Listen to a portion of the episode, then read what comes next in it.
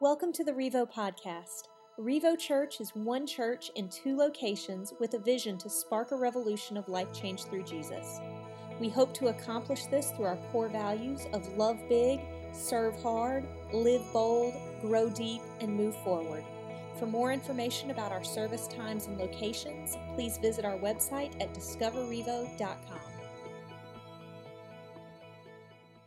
Hey guys, welcome to Revo. Let me catch you up on where we're at right now. We are on the back end of a series called Adult Content uh, as we've been walking through the book of First Timothy. First Timothy uh, was a, a, book written by the Apostle Paul. Uh, he was a, a, religious gangster, a thug, loved to kill Christians. Jesus radically changed his life, uh, blinded him, said, I'm Jesus, you're persecuting me, you're going to be on my team now, so we're going to switch your message around.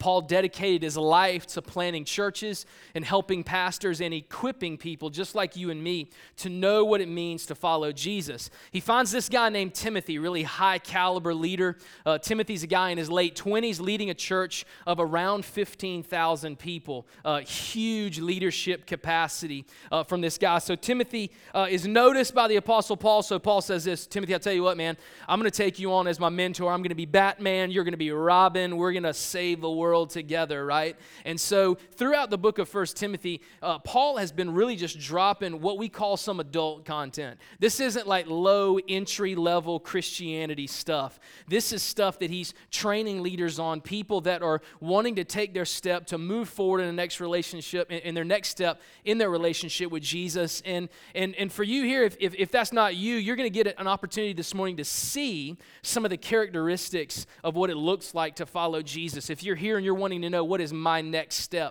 what does it look like for me to grow in this relationship with Jesus? Paul just, just gets down into this, this letter with Timothy and says, This is what it looks like. This is what your life is supposed to look like, the doctrine, the things that, that you're supposed to follow as a follower of Jesus. And so let me, let me set it up like this um, social media, everybody on social media, Facebook, show of hands, audience participation, uh, Twitter, no, tw- Instagram, Instagram, right, selfies. Okay, good. Even if you're not on it, if you don't know what social media is, you need to get out more. Um, I'm fine with social media. I, I, do social media, posting pictures, updates, whatever. Uh, I'm fine with it, but we need to understand something. You need to know something about social media. With social media, you are only getting half of the story. Did you know that? Like you people when they post pictures, when they give updates, when they share about their life, they are only telling you a portion of their life and it is almost always the good stuff. Nobody ever posts the bad stuff on social media. Uh, I'll give you some examples. Um, if you go to an expensive restaurant and you eat a nice meal, there are these weird people that they like to take pictures of their food and they like to post pictures of their food so that other people can look at what they're eating, right? But, and so if you go to a nice restaurant and you're eating a steak, or you go to a place where it's really plated well and it looks great, sometimes you'll take a picture of that and you'll post it on Instagram or social media, get the right angle and the right filter, right? And, and you want to make all your friends jealous. But here's, here's something that never happens no one ever takes a peanut butter and jelly sandwich to work on Wednesday, and for some reason the, the sandwich got in the bottom of their bag and it got smashed, and the gel- you put too much jelly on it and it's bleeding into the top piece. Nobody pulls that out on a, on a Wednesday at 12 o'clock at their desk and takes a picture of it. Nobody does that. Only, only the nice meals. Um, if you go to the mall and you buy some new clothes, maybe you've got a, like you get a new cute outfit. Did I just say cute outfit? That's weird. wow, weird. So if you get some nice clothes, uh, what happens? You either lay them out in your bed and you're wanting to take a picture of them, or you take a selfie of yourself in the dressing room mirror. Please stop that, young white girls, please. Um, like we all want to post that. We always say, "Look at my new outfit. Look at my clothes. Look at like what's going on." Like hashtag pumpkin spice latte, whatever else you want to do with that. Uh, but here's the deal. Here's what never happens. You never have somebody that posts a picture of themselves um, with the caption, "Haven't done laundry in a week and my iron broke. Look at how good I look today." Nobody posts that kind of stuff. If you get a new hairdo or something, or it's a new color, it's like a really fashionable cut, we want to we want to put that camera way out and get it locked in. Like we want to share that, we want to brag about that. But nobody ever gets up in the morning and, and says, Hey, it looks like two squirrels built a nest in my hair while I was sleeping. Check it out. I haven't even combed it yet. Nobody, nobody does that. It's only, only the good pictures, never the difficult ones. Do you have friends that travel? Um, people that travel, they always want to post pictures of where they go, and they do the filters and the colors and change it up, and it looks really cool. And you're like, "Wow, I can't believe you're there. That's this is awesome." But but no one ever posts a picture at 10 o'clock on a Thursday afternoon of, "Hey, this is where I'm at today," and it's a picture of their cubicle wall. Nobody ever does that. Like that's not they're not telling you the whole story. They're just they're just sharing with you the fun times, the exciting things that they have. This is the time of year where people will begin to post pictures of them when they go on vacation.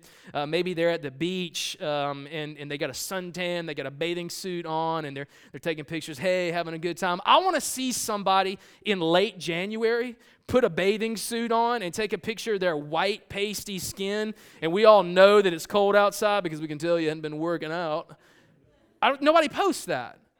It's always the good. It's never the bad. It's never real life. You just need to know that, that Instagram, Facebook, social media, you're only seeing half the story. Because if you don't realize that, you will slowly, every day, you will begin to scroll through all of the pictures, all of the destinations, all of the nice meals, all of the new clothes, and subliminally, you will be scrolling through that and being like, I hate my life. This is terrible. Why are all my friends so awesome? Why are they traveling? Why are they eating steak dinners every night? Why do they have new clothes all the time? Needless to say, social media is not aiding in our journey to contentment.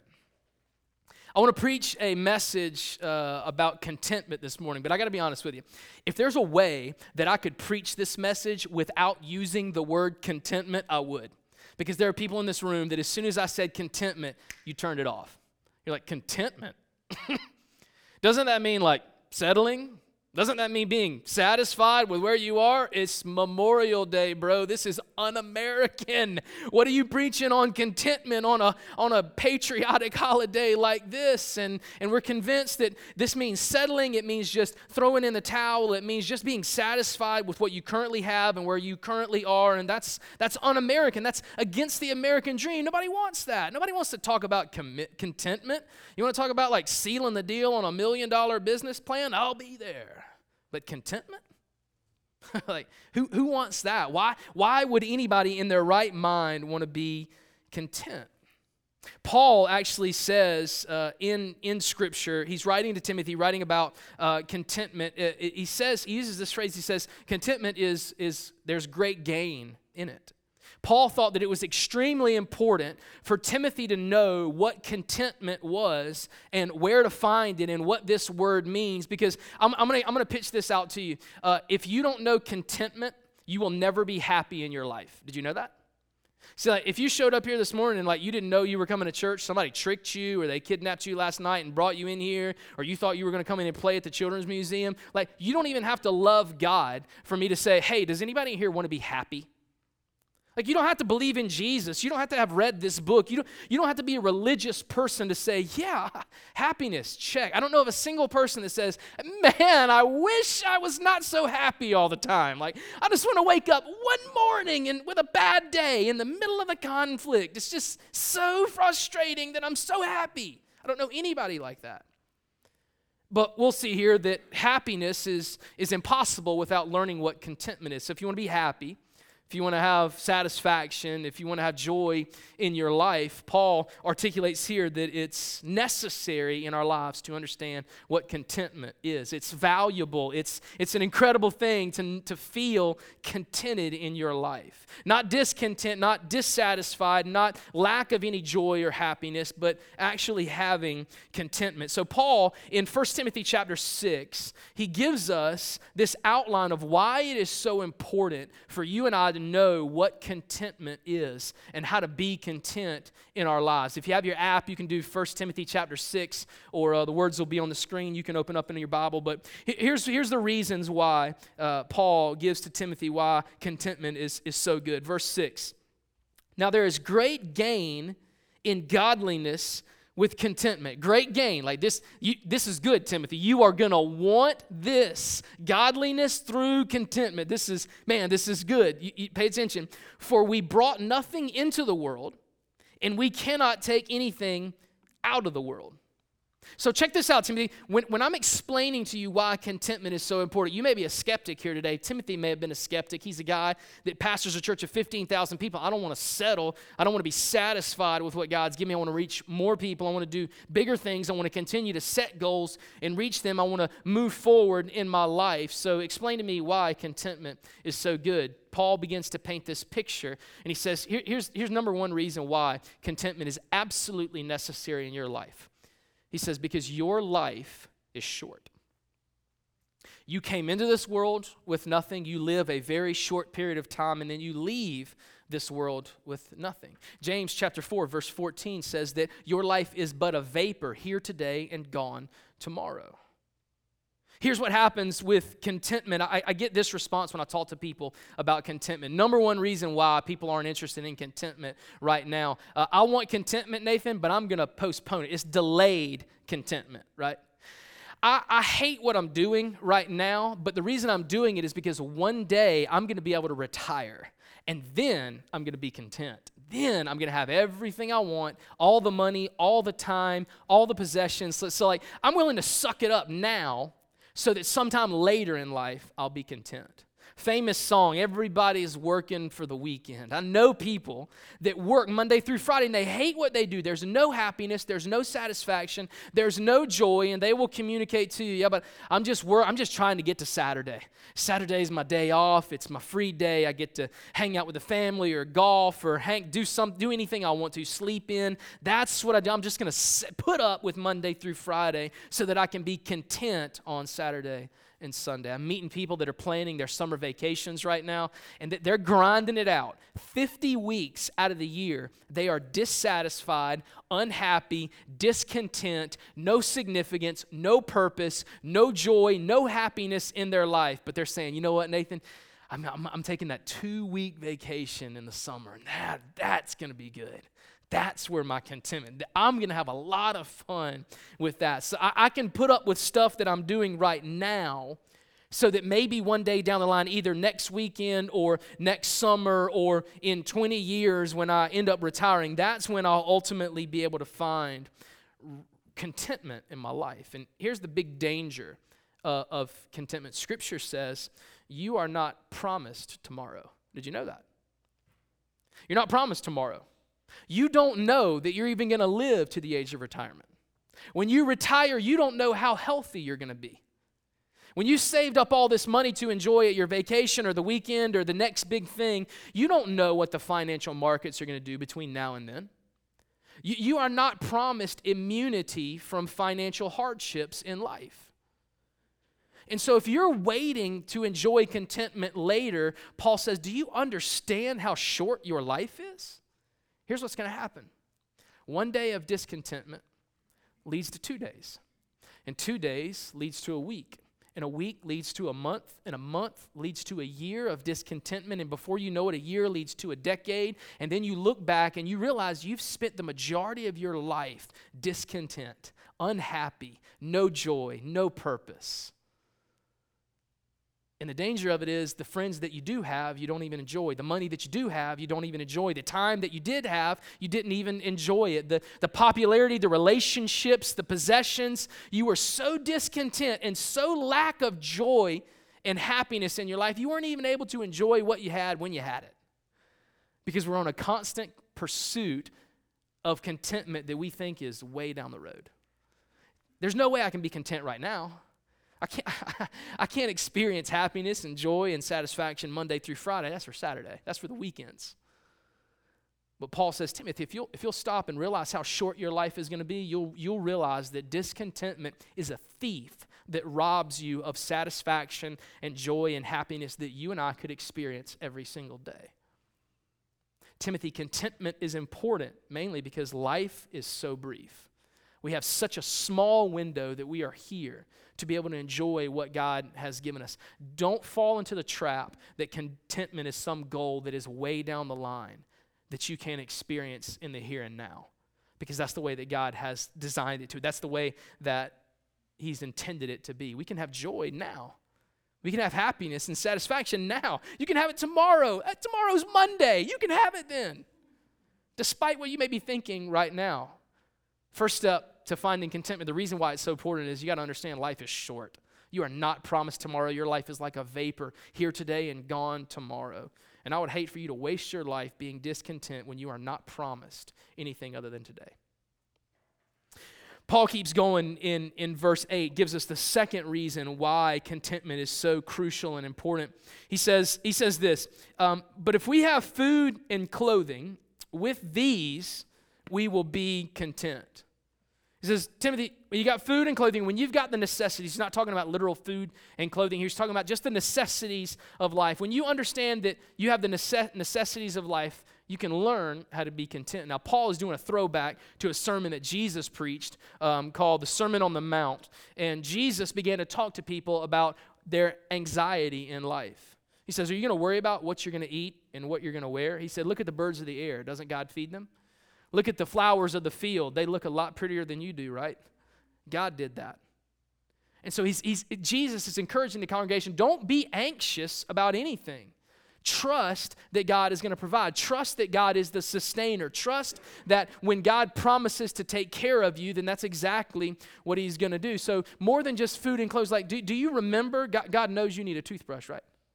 God knows we need toilet paper, and God knows we need bread and peanut butter and jelly, and God knows the necessities that we need, right? So Paul looks at Timothy and says, Timothy, right when you think about being discontent, right when you think about being dissatisfied, I'd like to ask you this, Timothy, what about God? Isn't God, isn't God good? Isn't God fair? Doesn't God provide? Isn't He the sustainer? Doesn't God know exactly what you need and exactly when you need it? What about God, Timothy? What about God? Right, right when you want contentment, what are you going to look at? The, the food or the clothing or the things that you have? What about God? Isn't He good? Doesn't He promise to provide for you? Are you so discontent because you're worried about what you're going to eat or what you're going to wear or what you're going to do tomorrow that you can't even enjoy what God has given you today? He gave it to you. It all comes from Him. You're not the provider or the sustainer, God is.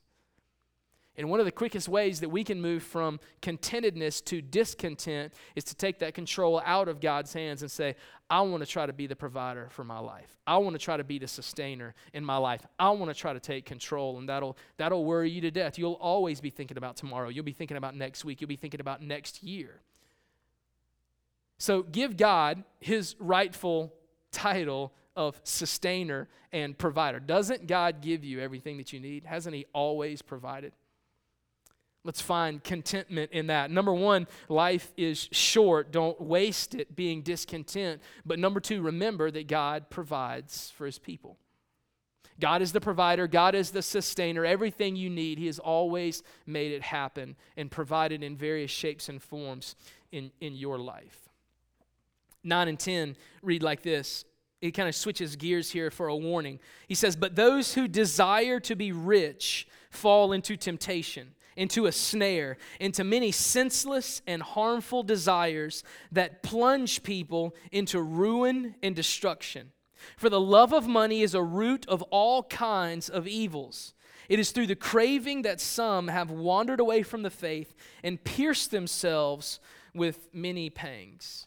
Timothy begins to be warned by his, his spiritual father, Paul, about contentment. He says, Timothy, I want you to understand this please do not look for contentment in the wrong places.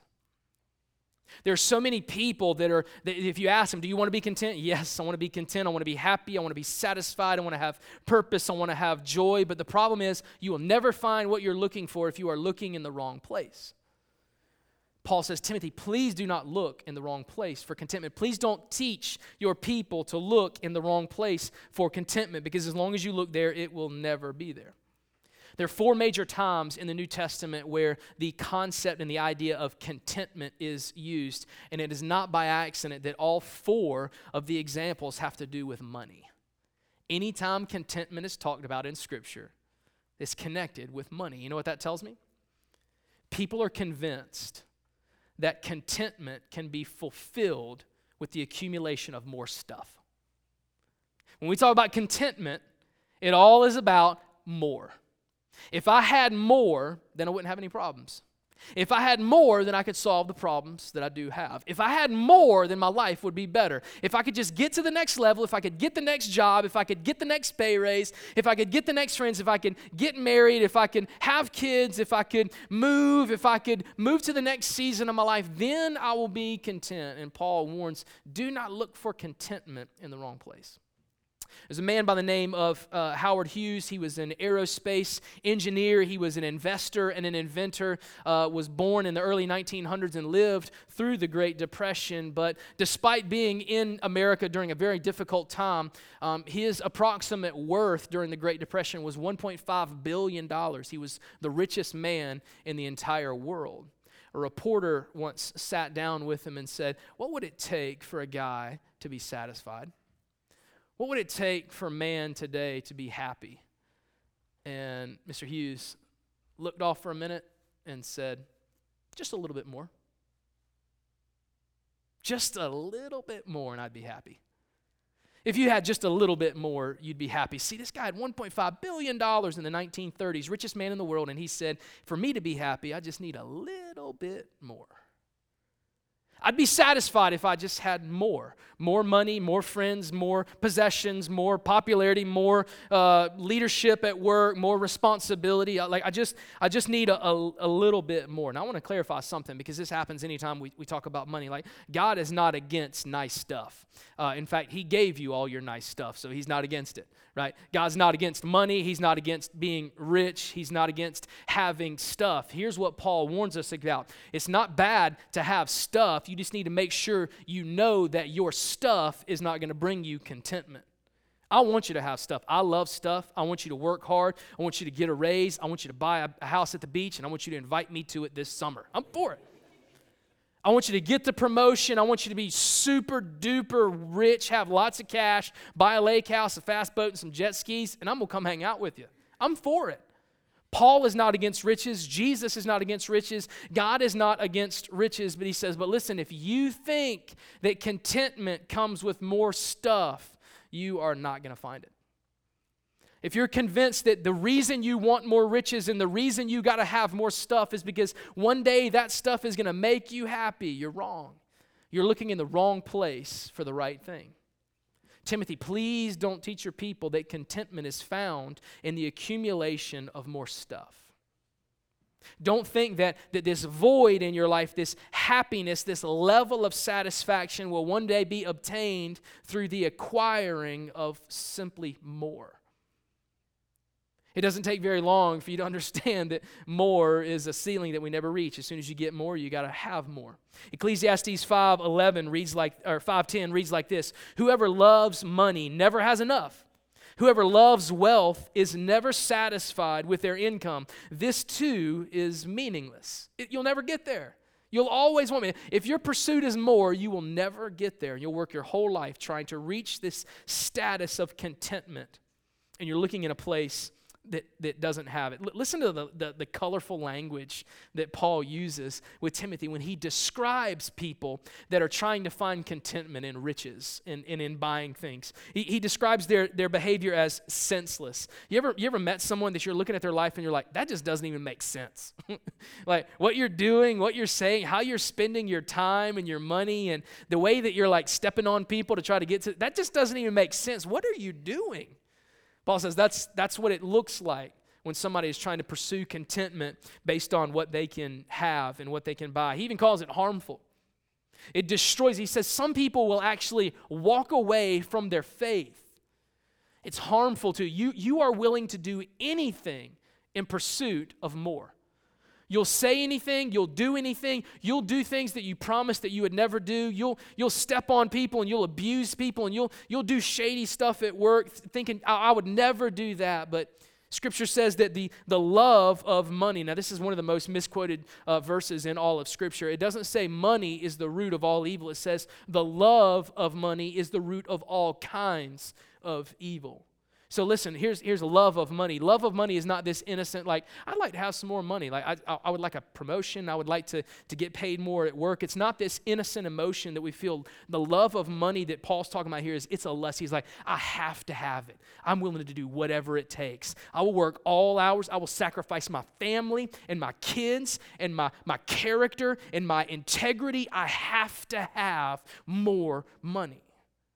That's the lust of money, and it's the root of what Scripture says all kinds of evils. Because here's the thing when, when greed and, and discontentment and the lust of money comes into your life, you are willing to do whatever it takes to get it that can lead to lying, cheating, stealing, compromising your character and your integrity, turning your back on your wife, turning your back on your husband, on your family, turning your back on Jesus, turning your back on the church. And it all starts with this greed and lust for money and contentment that comes with stuff.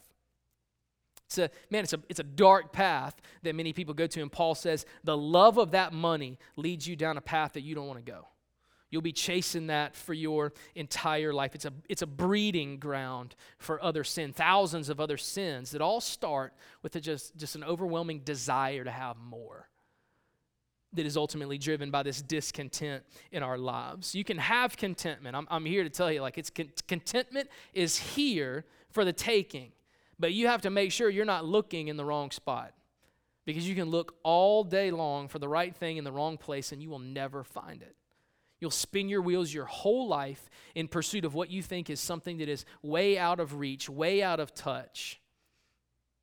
And because of the brevity of life, and because you don't trust God to provide and sustain you, you'll be discontent and you'll waste the whole thing. Paul says you're going to miss it.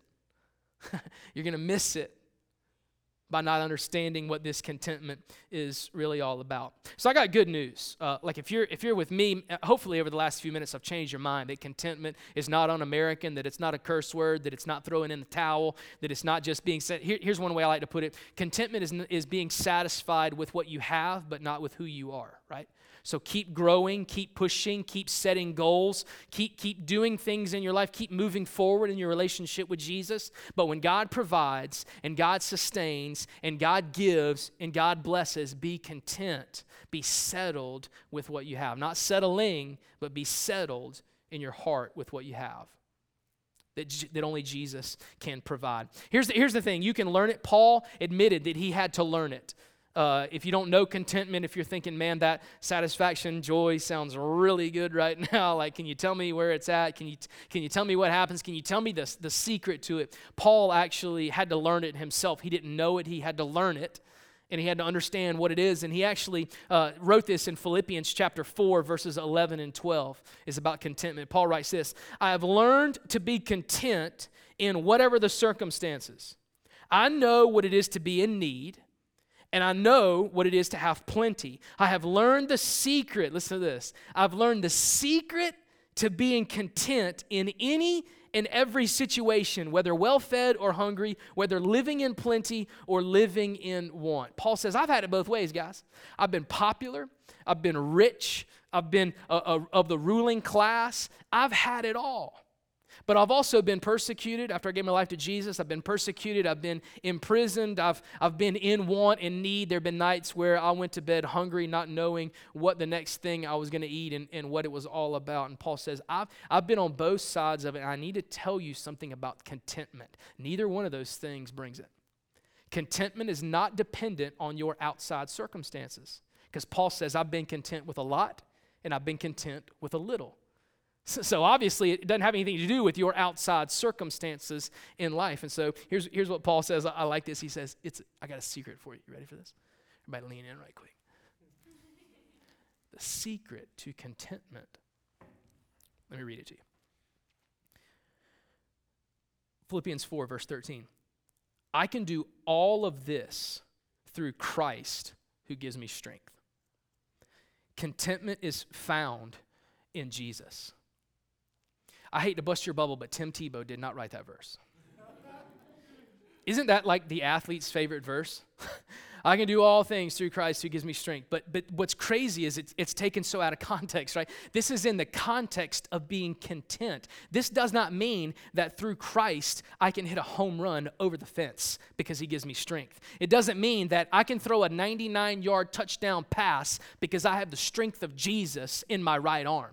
It doesn't mean that I can hit a buzzer beater or I can throw a no hitter because I am channeling my inner Jesus power to do that. I can do all things as an athlete who gives me strength, and that is Jesus. No, that's not what it means. Paul says, You want to know how I can be content? and live a rich life? You want to know how I can be content with nothing? You want to know how I can, can be content when I'm persecuted in the bottom of the jail cell and how I can be content when I'm living in the palace as the king's right hand man persecuting Christians? Here's the deal I can do all things through Christ who gives me strength. It's found in Jesus. Surprise! this sermon's about Jesus.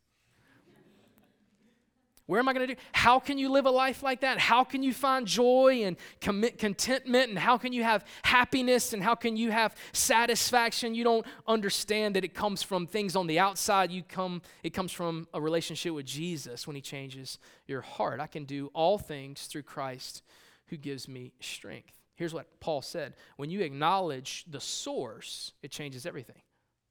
like when you acknowledge that you're living life and you're with God, right? That changes everything. You are content. When you're with the Creator, when you're with the Provider, when you're with the, the Sustainer, there are no worries. There's, there, is no, there is no striving and pushing and trying to grab for the next thing. Like you're with the Provider, right? When I take my kids to go get ice cream, they're not worried about who's going to pay for it. Like when they're with dad, they know. Like, I'm going to pay for it. I'll even pay for sprinkles to go on top. We're a baller like that, the ice cream place. They don't have to worry about it. Man, if we understood that life was really brief, if we understood that we have to look in the right place, my daughter doesn't look for the girl at the ice cream counter for contentment. She doesn't look in the cone for contentment. She, she looks at the source. She looks at who's picking up the tab. She looks at the provider and the sustainer in her life. And Paul says, Look, we can do all things. You want to know how to know contentment? You want to know? Look at the provider, look at the sustainer. Look at the one that has actually never left you, never forsaken you, always provided, always made it happen. He gives us what we need. God knows what our needs are, and He knows when we need them. Look to the provider, look to Jesus. Look, look to what He's done and what He's given us. Like, He's enough, man. Like, He's the gift. You can, in Jesus, you can be settled. You can have that satisfaction and that joy in life. And I'm not talking about on the weekends. I'm not talking about on vacation. I'm talking about today. I'm talking about tomorrow when you get back to work. I'm talking about when you're eating the smashed peanut butter and jelly sandwich and not the steak. I'm talking about in the middle of winter when you're not at the beach and you hadn't been working out. I'm talking about when you got your work clothes on, not when you got the brand new outfit on. Contentment can be obtained through Jesus. I got I just can I just ask you a question? Does that not sound appealing? Is that not better than what we've been doing for so long? Chasing a goal that seems so unobtainable, reaching that goal and realizing that it's empty, that we don't have contentment, and then we got to continue to work to try to reach the next level. Doesn't that sound awesome? Doesn't that sound good when, when Paul says, you know, you can have it on Monday morning? You can have it at work or at the beach. You can have it whether you have a lot or a little, or you're in prison or you're on the top of the hill. Like you can have contentment found in Jesus. So many people are on an endless search for happiness in their life. They're just they're striving and straining towards contentment and unfortunately too many people are looking in the wrong spot. Life is short. Don't waste it living a life in discontent. Make sure that you're looking in the right place as you pursue this life of contentment and remember who you're with.